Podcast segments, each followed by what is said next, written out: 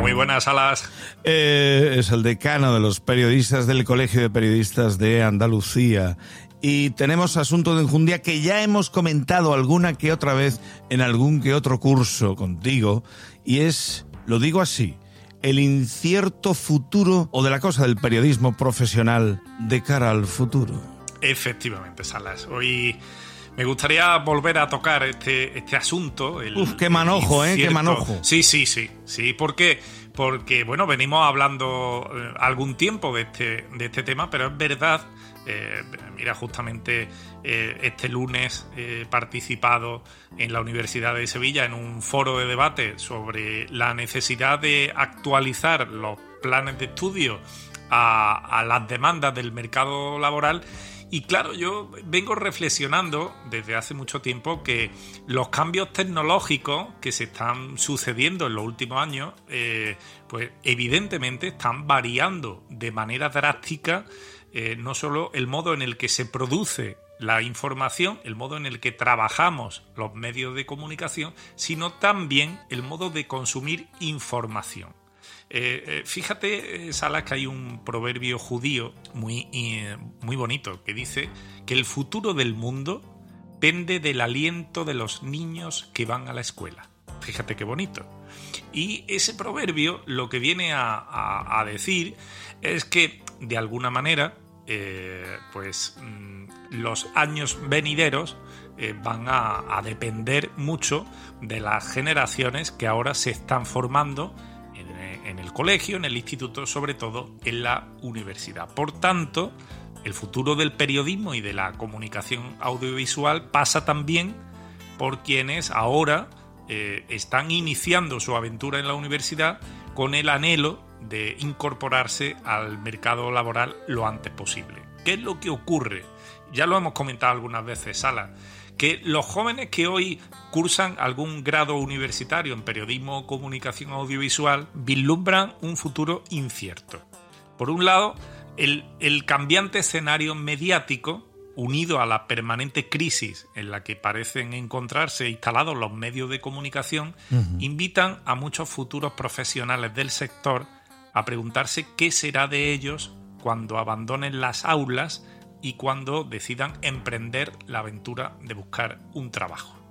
Entonces, aquí en esta escuela de periodismo lo hemos comentado muchas veces, que la crisis económica en la que parece que está siempre inmersa eh, el mundo de la comunicación y del periodismo, pues ha hecho que muchas empresas del sector hayan quebrado y que el resto de empresas, de medios de comunicación, han, llevado a replantearse seriamente el, futuro.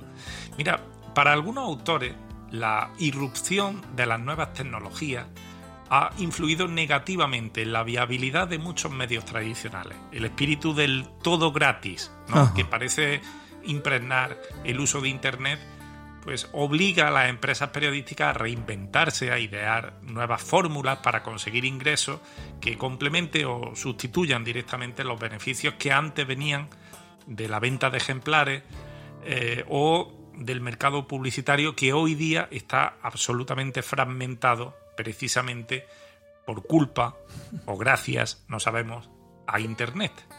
Ay, amigo, eh, estoy imaginándome, permíteme solo, en una tarta cortada tan finamente que eh, el grosor de un folio es mayor que ese cachito de tarta que es el reparto publicitario de dónde sacan dinero, de dónde viven los medios. Efectivamente, sale y ocurre que esos trocitos de tarta son tan exiguos que hay mucha gente que prueba la tarta, pero casi todo el mundo se queda con hambre. Todo el mundo creo se queda. O casi todo el mundo. Y entonces, claro, eso lo que provoca es que los medios de comunicación constantemente estén buscando fórmulas para, eh, bueno, establecer eh, o fijar un sistema de negocio que haga viable, eh, bueno, pues el mundo del periodismo y de la comunicación. Mira, en los últimos años estamos asistiendo a un proceso de transformación continua en los medios de comunicación que no solo obedece a innovaciones tecnológicas, sino también, ojo, a cambios culturales y sociales. Porque para muchos consumidores, especialmente para los más jóvenes, la prensa tradicional, y no me refiero solo a los periódicos impresos, me refiero también a la televisión y a la radio, la prensa tradicional resulta ya aburrida por poco concisa. Decía Zygmunt Bauman que es la velocidad y no la duración lo que realmente importa en esta sociedad contemporánea en la que nuestros jóvenes visualizan sus series favoritas a 1,5 de velocidad, asumiendo una tendencia que probablemente arrancó en YouTube y que hoy es práctica generalizada en muchas plataformas de streaming que ofrecen la posibilidad de ver series a 1,5. Hay un autor, Ramiro McDonald, que no tiene nada que ver con el fabricante de hamburguesas, es un semiólogo y profesor universitario muy reputado, que dice que la levedad del ser y la velocidad del mundo juntas conforman el eje trágico de esta vida moderna. Efectivamente, qué gran razón, qué gran razón. Fíjate, claro, los jóvenes tienen como prisa por eh, terminar una serie para empezar otra y eh, tenga en cuenta que, de eso hablaremos otro día si quieres, mientras están viendo una serie, además están escribiendo un WhatsApp o ligando por Tinder. De manera que eh, ese mm, universo de multipantalla hace imprescindible que los medios de comunicación para captar la atención de personas que eh, tienen una o reciben un estímulo constante desde que son bebés, porque el teléfono móvil es un chupete digital que los padres utilizan para acallar a los niños cuando lloran, pues es muy complicado. Entonces aquí, evidentemente, los medios de comunicación, pero también la universidad debe reinventarse. Así que en eso estamos y si te parece este melonaco gordo, lo podemos terminar de catar o calar eh, en una próxima eh, sesión de la Escuela de Periodismo. Yo he estado muy calladito. Mm, ¿Por qué? Porque tú siempre ves la puerta medio abierta y yo, que ya me conoces, la veo medio cerrada. bueno, pero ten en cuenta también, Salas, que eh, cuando uno trabaja con gente joven, sí, sí, sí.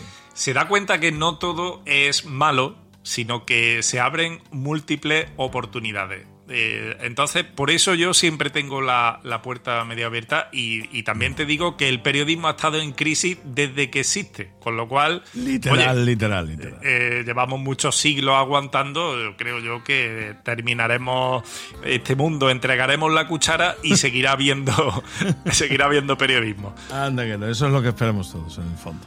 Pues Juan Pablo Bellido, eh, decano del Colegio de Periodistas de Andalucía, darte las gracias por la lección de hoy y vamos a quedarnos, pese a todo, al menos como tú bien dices, una puerta abierta al camino verde de la esperanza. Ahí estaremos, Alas. ¿Quiere que vaya a avisarle? Si es tan amable. Tercer piso, sala de prensa. ¿Cómo? ¿Un periodista? Entonces no juego. No son horas, con José Luis Salas en Onda Cero. No son horas.